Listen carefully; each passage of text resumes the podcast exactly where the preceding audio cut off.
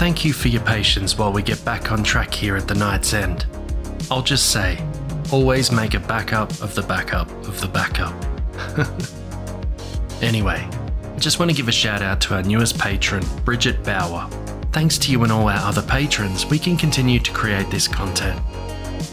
There is two episodes left of the season, this one and our finale, which I can't wait for you all to listen to. And finally, just a note on the night's end. The end of this season, we'll be going on a hiatus. Being a one person shop here makes it hard to work on other creative projects. So I'll be taking a bit of a break to work on the secret project that we've been mentioning. I can tell you now that it is a brand new fiction podcast with gothic and supernatural themes. Everybody loves a great ghost story. How about you? We have a number of great writers involved and we can't wait for you to listen to it. So stay subscribed to this feed. We'll release a trailer in the coming months on here. But it's not over yet. So enjoy the remaining two episodes of season 3. Stay horrific, everyone.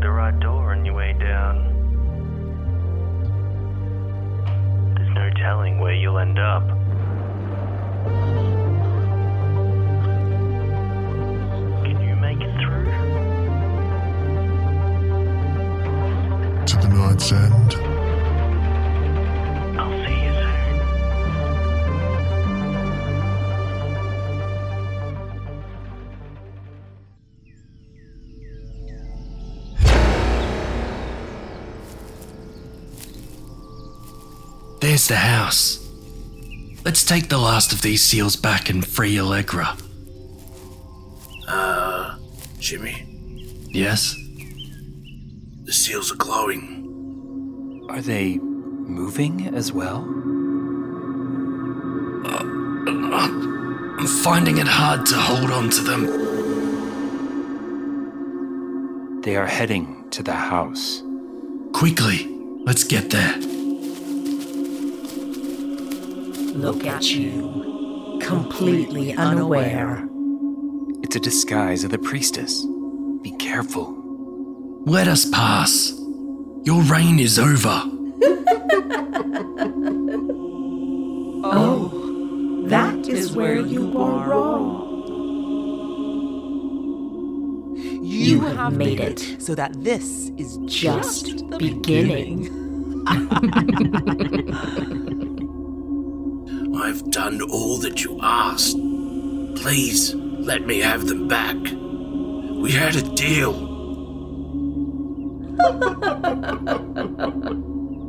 Why would I weaken myself to give you what you want? You were so easily manipulated. I thank you, Nathaniel, for all your assistance. Without the power of your promise of allegiance to me, I wouldn't have been able to start that earthquake, ripping the hole between the realms. Please, even just a glimpse of them. Oh, Afraid not. But why would you rip the hole if you had hold over this place anyway? All will be explained, Jimmy. But first, goodbye, Nathaniel. This is for burning me at the stake in the center of town like some common witch. No. Please. No!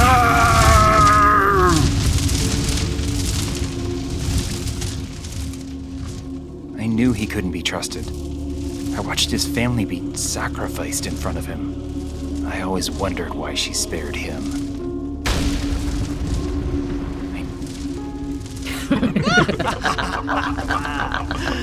Now for the last piece. You all probably know by now. You've been so helpful to me, Jimmy and friend. Allegra, it was a darkness that I sensed in you, but I thought it was residual trauma. Look, her fingernails are missing as well. If you haven't figured it out by now, the seals were there to keep the High Priestess, me, in place. I needed you to bring them to me for my freedom. I could project myself in different forms, but was restricted physically. The more seals you brought back, the more I could do. What happened to the Allegra who was a boon to Raventown? You were our healer, our resident mother. Oh, oh, don't close your eyes. Here it is the last story. The last before all is revealed to you.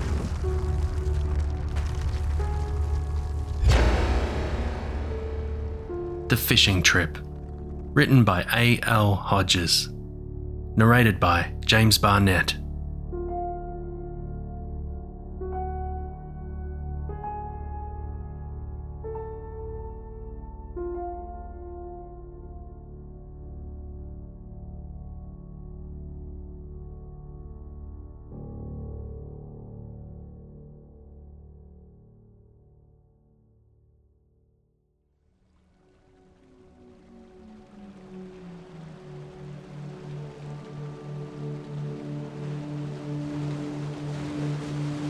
Main thing that irked Nick was not the boredom, although that in and of itself was increasingly intolerable. He and Ellie had been sitting here with their rods poised since 6 that morning, and neither had experienced so much as a nibble.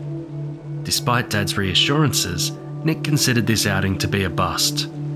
The week at the beach had flown by in a steady stream of Ellie's whining and his parents' bickering, interspersed with trips to the beach and the arcade at the pier. Nick knew there were a million better ways to spend his last day of freedom catching waves on his bodyboard, hitting rides down at the wharf, anything. But no. The old man had his new toy, and he was desperate to enjoy it even at the expense of Nick and Ellie's summer getaway. Yet the boredom and irritation were soon drowned out by something else. They'd gotten to the docks before sunrise and had set out in Dad's new boat at the crack of dawn. Now that the sun had come up, he was struck by how remote their situation was. He felt insignificant in the face of the expanse that closed in on all sides. As they floated on the empty sea, his fishing bob was a minuscule plastic island in a flat spread of blue that spread out to high five the distant horizon. Nick couldn't even hear the seagulls call, only the gentle slap of the waves against the boat. That, and Ellie complaining. Daddy, I'm hungry, she said, her mouth stretched wide to get the best resonance on the moan that rattled out of her narrow throat. Throat that Nick had wanted to throttle all morning. There's food in the cooler, honey, Dad replied with a smile. The blue and white plastic cooler sat at his foot, and he tapped it with the toe of his sneaker. Your mother packed us some peaches and sandwiches and. But I want McDonald's, Ellie protested. Over her seven years of life, from the time she was a mewling babe until the present day, she'd honed her skills as a professional whinger until she was now expert enough to raise hackles with every word. Nick contemplated, not for the first time, chucking the little terror into the drink. You see any golden arches out here? Nick asked. He gestured into the vast emptiness with his rod and added, There ain't nothing here, not even any fish. Alan gave him a hurt puppy dog look that seemed to work on everyone over the age of 15. It was her most vicious weapon when it came to either getting what she wanted or smoothing over some indiscretion. Dad fell for it every time, and Mum maybe half as often. But Nick had resolved long ago not to be finagled out of his disdain for her so easily. We'll get McDonald's back at the hotel, Dad promised. Nick grunted, and he knew that this was probably not an empty assurance, since the little weasel often got what she wanted. The only explanation for why Ali was showered with her every whim, and Nick often did without, was that he, as eldest, was the responsible one. You're older, Mum had explained to him last year. She looks up to you. Sometimes when you care about someone, you learn to let things go and do what's best for them. Nick trusted his mother more than anyone, but this explanation did little to quell his sense of being jibbed. He glared over at Ali, who was muttering to herself while she fiddled with the reel of her rod. Her bob danced in the water. Come on, gang, Dad said with that unnatural smile. Let's see some spunk. This is our last day out, right? Easy for you to say, Nick thought. The lucky stiff was only out here because it meant more time on his latest acquisition. Ever since his boss promoted him to head of accounting, he had been planning the boat's purchase while collecting new gear for what he referred to as his maiden voyage. He had drooled over catalogues and websites, staring at stats and carousing with dealers while looking for the perfect acquisition. That spring, he had pulled into the drive with a trailer attached to his minivan, carrying the latest member of their family. Dad had called them all out and shown the thing off, grinning ear to ear while he listed the features. Mum had stood with the kids, nodding stiffly, clearly trying to save face in front of her brood while her mate showed his feathers and preened. Nick was only 13, but that was old enough to understand the subtext of his parents' relationship, if only on an intuitive level. He knew Mum was biting her tongue, holding back all the things she wanted to say and couldn't. At least she was philosophically consistent. Sometimes, when you loved someone, you did without. Nick turned to his dad, squinting at him in the sunlight. The old man probably thought of himself as a martyr, dragging his kids out into the high seas when he'd rather be enjoying it himself. Normally, Dad treated his offspring as if they were a disease he might catch. Most of the week he was at the office, and his presence during weekends was typically comprised by either a laptop or a book. The first time Nick had seen him smile in memory was when he had brought the boat home. Even Ellie's birth had not made him glow so much. But the grin he was wearing now seemed off somehow. Nick and Ellie both had rods in their hands.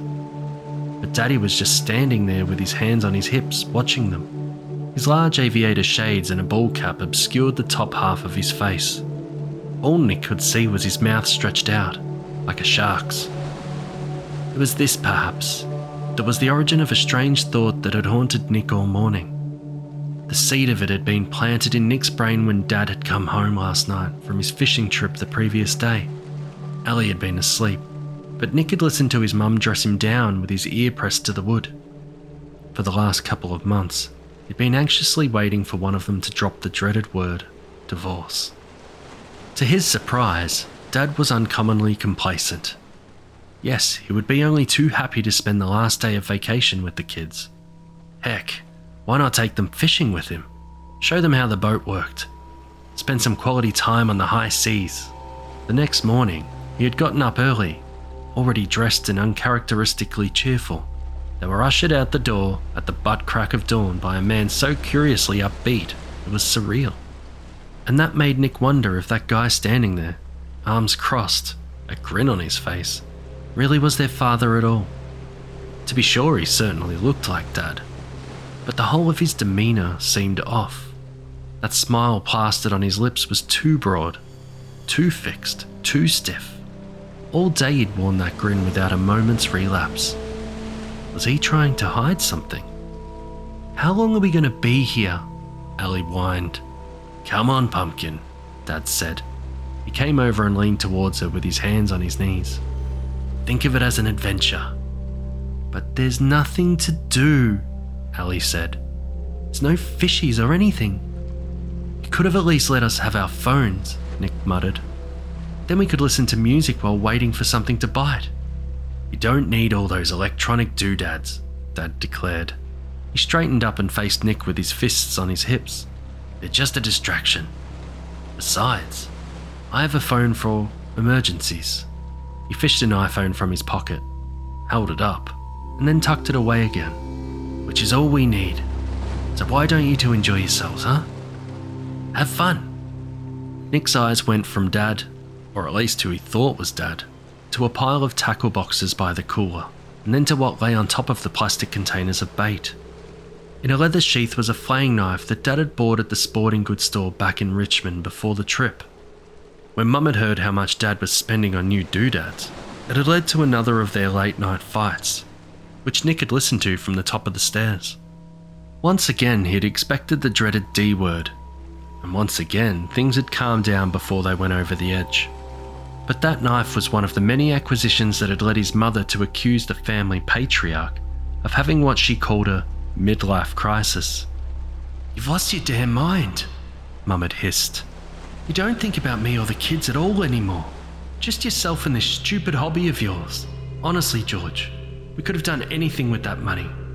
Paid off our mortgage or put it away for the kids' college fund. But instead, oh, for Christ's sake, stop, Dad had growled. Nick could hear the old man's voice slurring in his throat, and he knew that he had been hitting one of the bottles he kept in the drawer of his study. I work my ass off six days a week. I don't deserve to live a little, hmm? I can't have one thing for myself? Oh, please, Mum had hissed. And Nick had been proud of her.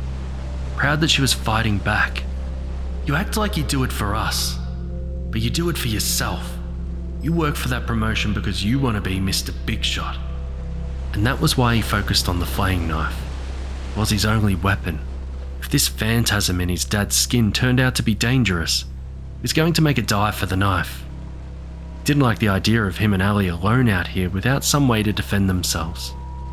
All morning, he had been haunted by an image of this lanky stranger dunking Ellie into the sea while wearing that broad grin on those thin lips. But of course, he knew simultaneously that this was preposterous. The guy was Dad. Who else could it be? I'm bored, Ellie said with a sigh. Don't you want to catch something? Dad asked excitedly. One of your specimens for Mama. This referenced Ellie's habit, an annoying and superfluous one in Nick's opinion, of collecting artifacts wherever she went. Her room back at the house was full of jars containing butterflies, grasshoppers, ants, any living thing that she took a fancy to. Ali had already gathered a treasure trove of shells from the beach over the last week and had been raving non stop about getting something more substantial before they returned home. She had a plastic mayonnaise jar at her feet, ready for anything she might pull from the sea that she considered worthy of her attention. Nick sat with his chin in his palm, watching the bob move gently in the rippling water, trying to refocus. There was nothing in sight save the teal expanse, which made him feel even more isolated. He was naked without his cell phone or iPad and felt helpless in the face of sheer blue nothingness all around them. He thought again of the filleting knife and wondered how hard it would be to cut his own throat. I'm so tired, Ali muttered. There ain't even any breakfast. Don't fall asleep, Nick said with a sigh. You'll dunk in the water and we'll have to fish you out. Little Ali was his parasite, his perpetual responsibility. Ali gave her dad a worried look, but dad just smiled. Nobody's going into the ocean, so just relax. Look, it's boring now, but things will pick up soon. I had a ton of luck when I came here yesterday. Nick stared at the bob, thinking. Something about what Dad had just said sent a chill up his spine. Dad had been out here yesterday. Why did that bother him so much? Then Ali started squealing and tugging frantically at her rod. I got something. Reel it in, Daddy shrieked. His voice pierced the air and made Nick wince. The old man sounded almost hysterical with joy. Nick turned and saw Ali wrestling with her rod. The tip was bent down in an arch and she was spinning the reel viciously. Dad had gotten off his rump and was crowding in behind her, leaning over her shoulder and watching with that ever present grin. That's it, baby, Dad hissed, his mouth broadening to split his face. Fight hard. Get it in, don't lose it. Good, good. Nick had now turned around and watched, his rod still in hand, as Ali worked to drag the catch in. He could see ripples trailing across the water as Ali drew her rod up and worked the reel. There was a dark shadow under the water that was now closing in, but it didn't look like a fish in either shape or texture. As she pulled it up out of the sea, Nick squinted to try and understand what was dangling at the end of the hook. The thing was slimy and amorphous, clinging to the end of the line with a phalanx of tentacles. Ali gave the thing a disgusted look. Ew, what's that? It's okay, honey, Dad said, patting her on the head. A catch is a catch. Daddy's still proud. That's a jellyfish, Nick said. You better watch them stingers, Ali. What do I do with it? Ali said in a whisper, as if the jellyfish might overhear. She was glaring at it ponderously, watching it swing like a pendulum on the end of her line. Their dad gestured helplessly. Why don't you put it in your jar? Take it home and show it to Mum. Hey, Ellie, you better be careful, Nick called over. His dad was still grinning away, but he sensed tension. There were many dinners, many family trips to the movies, many vacations during which Mummy and Daddy had gone through the motions of what normal people called marriage. But Nick knew something ominous bubbled beneath the surface of every word and gesture. Now he felt that bubbling again and wished he could see Dad's eyes. The smile was so stiff and plastic, but the eyes don't lie. At least not in Nick's experience. Go on, honey, pull it off, Dad said. And again, Nick found himself questioning the identity of the man standing before him. Their old man was a grade A worrywart. Did you take your pills? Don't touch it, it's covered in germs. Don't hang out with that kid, he's trouble. And on and on. A mantra on middle class syllogisms on everyday harm avoidance. Nick couldn't imagine their dad encouraging Ellie to touch the jellyfish any more than he could imagine him telling Ellie to juggle chainsaws or do a backflip off the top of a skyscraper. Ellie reached out, then hesitated and turned to Nick. They've got stingers? Like a bee, Nick said. Your hand will swell up big as a balloon, and we'll have to take you to the hospital. Nick, stop, their dad said. And though the words were gentle enough, there was a tinge of anger in Dad's tone. What was he up to? It was almost like he was actively pushing her hand forward towards the creature at the end of the line. Ellie whimpered, looking at the jellyfish, but Dad just kept smiling. Nick sensed anger radiating off the old man, but the smile was still in place. Something was wrong, and it was this sense of danger that spurned Nick on. They'll pin you on a table, Nick went on, and jerk your breeches down and give you one on both cheeks. They use big long needles to make sure they really get it up in there. And then, Dad's hand lashed out and slapped Nick across the cheek. He saw Dad's teeth flashing in the sun before he was knocked back against the edge of the boat. Nick toppled over and dropped his rod while the boat rocked precariously from the shift in momentum. Nick himself was stunned as the stranger in Dad's clothes stood over him and looked down behind that pair of dark shades. The grin now looked more like a snarl. I'm warning you, Nick, the impostor said. You better stop scaring your sister. We're going to have a fun outing today. And I don't want any of your nonsense, you hear? So you just stop it. Then he turned to Ellie and said, Go on, sweetheart. Nick's just kidding. It won't hurt you. Why don't you pull it off and put it in the jar over there? Ellie's eyes bulged and flicked back and forth between Nick and the stranger. She realizes it too, Nick thought. She knows it can't be Dad now. What if he knows what we know? What will he do? And the stranger gestured, baring his teeth. Go on, Ellie. Listen to Daddy. Take it off the line. Nick wanted to cry out, but it was too late. Ellie was scared, and in her fear was even more dense than usual. With her tiny hand, she grabbed the jellyfish and grimaced as her fist closed around its oozing body. She started to pull. And the creature released the line without resistance. But how what happened next was difficult for Nick to reconstruct in retrospect because of how quickly it occurred. The creature moved fast, and in a half second, it had Ellie's wrist wrapped in its tentacles. She'll get stung, Nick thought. Just great. Yet to his shock, the creature started moving up her arm, as if shimmying a fire hose pole. It expanded and contracted across her flesh like an inchworm on speed. Ellie dropped the rod and screamed bloody murder. Nick leapt to his feet and dove towards Ellie, the stranger's arm shot out and blocked him. Let her deal with it, Nick, he said. Now, the jellyfish creature was up at Ellie's shoulder, making its way over her neck. She was sobbing hysterically and shrieking, Get it off, get it off, get it off, at the top of her lungs. Her voice reverberated across the waves, which did not even ripple in response. She had grabbed the creature with the other hand and was tugging as hard as she could, though she could not dislodge the clutching tentacles. Her frantic movements made the boat rock so viciously that Nick was afraid that they would all be dumped into the ocean. But the stranger left him to go deal with Ellie, pushing her down to the floor of the boat with one hand and holding her in place with the other. She wailed and begged for Daddy to take the thing off as her legs kicked in the air. Stop! Nick squealed. He was on the verge of tears as the metal armor he had built up over himself over the years finally gave way. The jellyfish was now at Ellie's face, and the underside of the blobby body had engulfed her mouth and nose. The tentacles were wrapped around her head, and Nick saw the creature pulsate in a sickeningly organic manner. Ellie gurgled as the stranger held her down by pressing her to the bottom of the boat with his shoulder, while drool trickled from the corners of that insane rictus. Nick dove forward and threw a punch. To his shock, the blow landed and knocked the stranger off his sister. The sunglasses fell from the stranger's face and clattered into the floor of the boat. His head turned. Nick saw the dead eyes that stared back. It was his dad's face, but there was nothing behind the dilated empty pupils.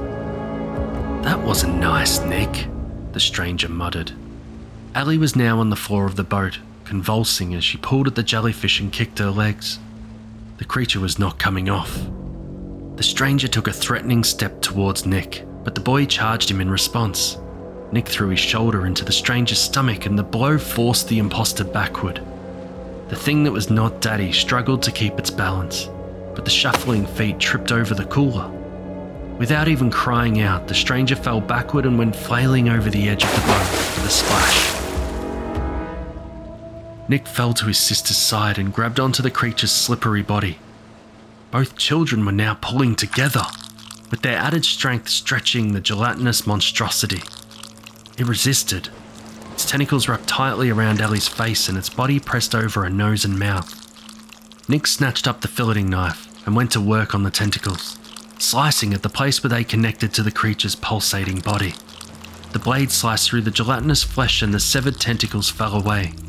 Nick cut one, two, three, four, and after the fifth, Ali finally managed to pull the creature away.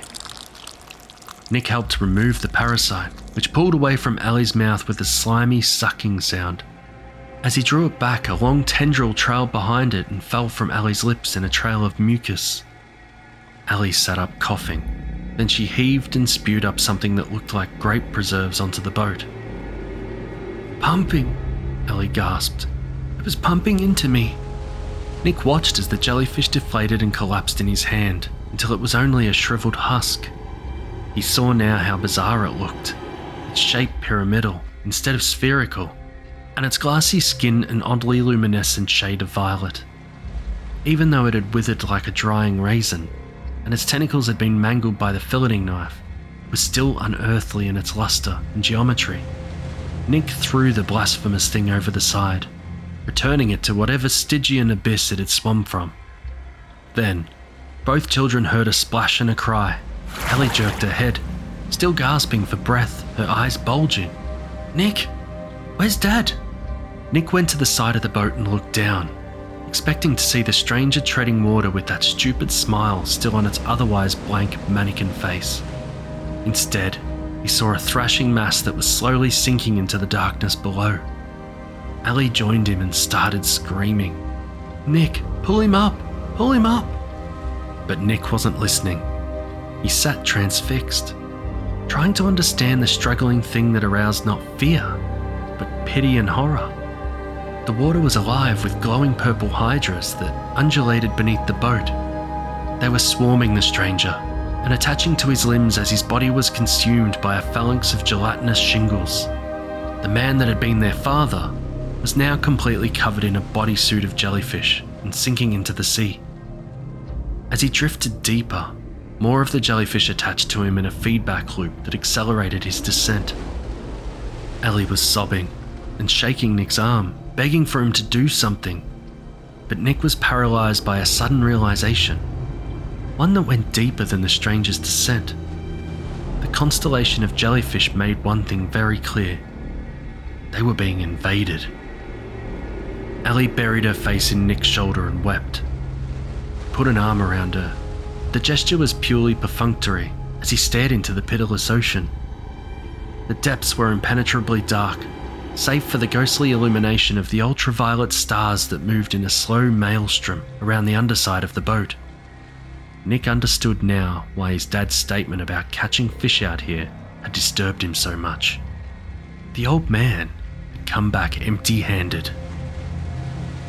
And then Ellie was screaming again, shrieking loud enough to ring Nick's eardrums. Oh my god, Nick, it's coming right for us! It was ascending from the depths of the sea, titanic and luminescent like a giant moon. A myriad of tentacles spread beneath it, each as big around as a man's head. When those tendrils pulsated, another miniature jellyfish popped out to join the legion of its brethren. The Leviathan only grew as it rose towards the surface, continually spawning more juniors that rallied into an army as their magna mater approached the boat overhead. What will we do? Ellie sobbed. Oh my god, what are we going to do, Nick? Nick dove for the motor and grabbed the crank cord. In the final analysis, he could calculate their route out later. Maybe use the flare gun to attract the Coast Guard. Something. But right now, all that mattered was that they get the hell out of there and away from those things in the water. Nick jerked the crank cord, but nothing happened. He jerked again and was met with a familiar lack of activity. Hurry, Nick! Ellie called out. Nick pulled the cord again, and then the world shuddered as an incredible weight collided with the boat. The sea rose and swallowed both children in a single gulp.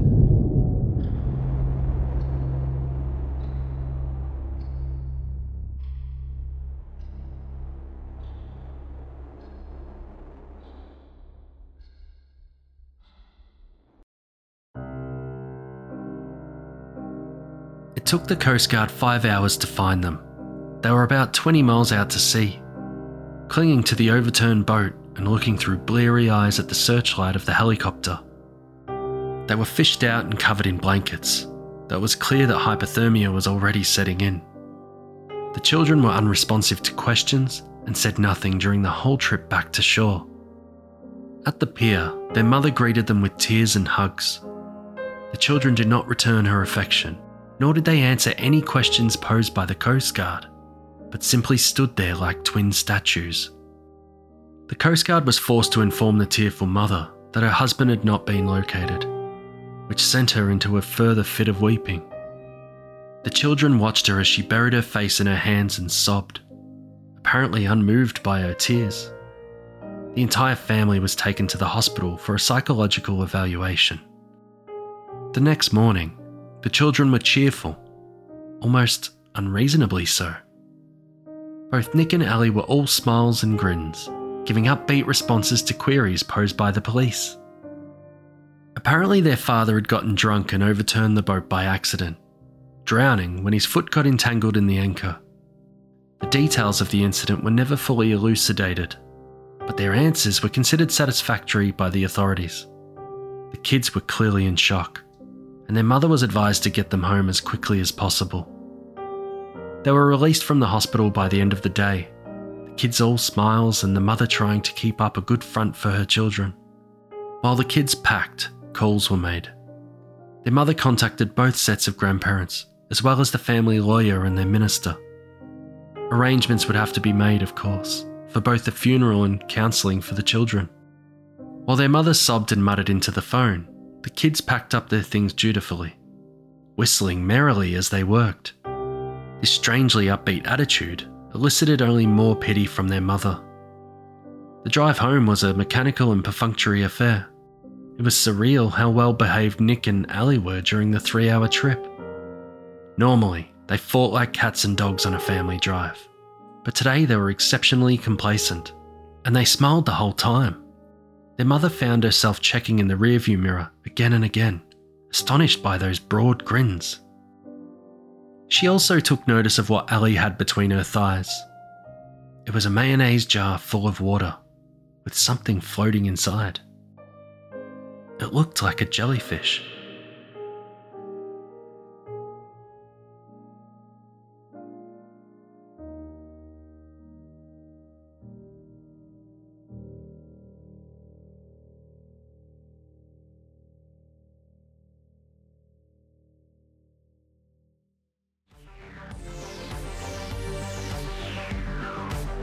You've been listening to the Night's End podcast, which is a production of Dissonance Media.